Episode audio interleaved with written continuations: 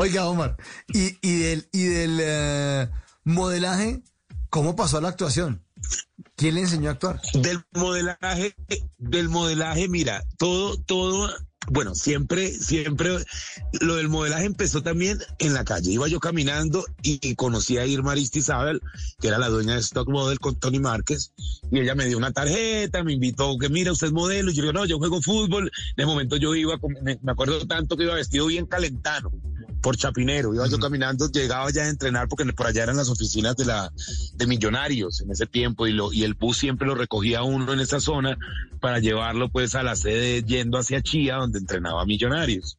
Y ahí encontré pues iba pasando y un carro me para y era Irma Aristizábal. Y ese fue como antes de pues lo que les conté en Stock Model antes de llegar a Stock Model, ese fue como el génesis.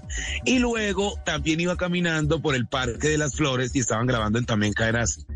Y yo, pues toda la vida me ha gustado el arte, la actuación, y yo al ver cámaras, todo, yo dije, uy, ¿cómo hago para preguntar? Y cómo llegar uno, pues, a, ser actor también, que también caerás. Y pues yo me arrimo, me arrimo a preguntar y yo veo que alguien viene como con su carnet, su identificación como de, del canal o algo. Y, y eso hoy en día un gran amigo mío que es Diego Ávila, también hoy de, de Sábado Feliz. Y entonces yo le pregunto a él, claro, el realizador, Dieguito Ávila, y le pregunto yo, le digo yo, venga, uno cómo hace para entrar a, este programa, también caerás. Y él me dice, ¿usted qué sabe hacer? Y en ese momento le digo yo, mira, yo puedo hablarle a usted como un brasilero y, me invito a Celia Cruz. Entonces él me dice, haga, pero me dijo haga, como cuando uno le dice, venga, haga, haga, a ver, haga, haga, haga, haga. Una vez era muy chistosa porque me dijo, bueno, haga, haga. Y entonces yo me pongo, primero empecé yo a hablar como, como portugués, pues, ¿no? Como. Y me dijo, ¿qué, qué? Vuelvan a hacer. Y yo. Pues obviamente no estaba hablando portugués, sino que tratando de hacer el acento. Y después me dijo, haga como Celia Cruz. Y empiezo yo, Bamba colora, qué rico la, oye, la gente que dice bamba colora, mi cabecita de algodón. Ay, qué lindo, azúcar Colombia. Y en ese mismo instante él me citó eh, al otro día que fuera Caracol y en ese momento Caracol quedaba hacia el centro de Bogotá. Recuerdo tanto eso era por la Candelaria, creo que quedaba Caracol en una loma arriba, no recuerdo bien, pero sí, creo que Caracol quedaba en ese tiempo por allá.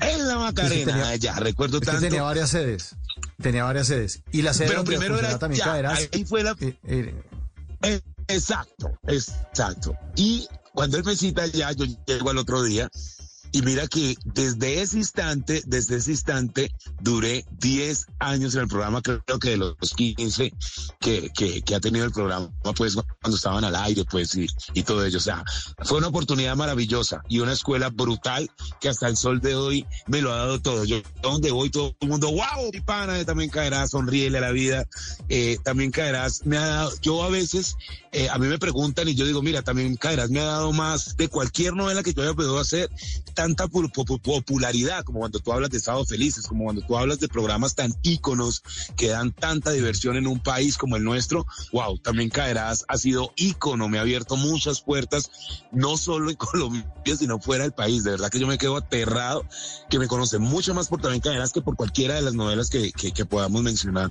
que ya, ya yo he participado. Yo amo a también caerás, me lo sigo viendo en las madrugadas cuando estoy estudiando, que no he dormido, que me veo también caerás. La gente me dice en la calle, es como si estuviera al aire. Sigue uno al aire eh, de rating, pues obviamente estamos al aire, pero es como si estuvieras tú en el prime. Ya la gente te pregunta y te habla del programa. Es brutal. En las noches, la única que no se cansa es la lengua. Por eso, de lunes a jueves a las 10 de la noche empieza Bla Bla Blue con invitados de lujo. Hola, soy Marcela Carvajal. Los saluda Julio Alberto Ríos, Julio Profe, el youtuber. Los saluda Ever Vargas. Saluda María Jimena Duzán.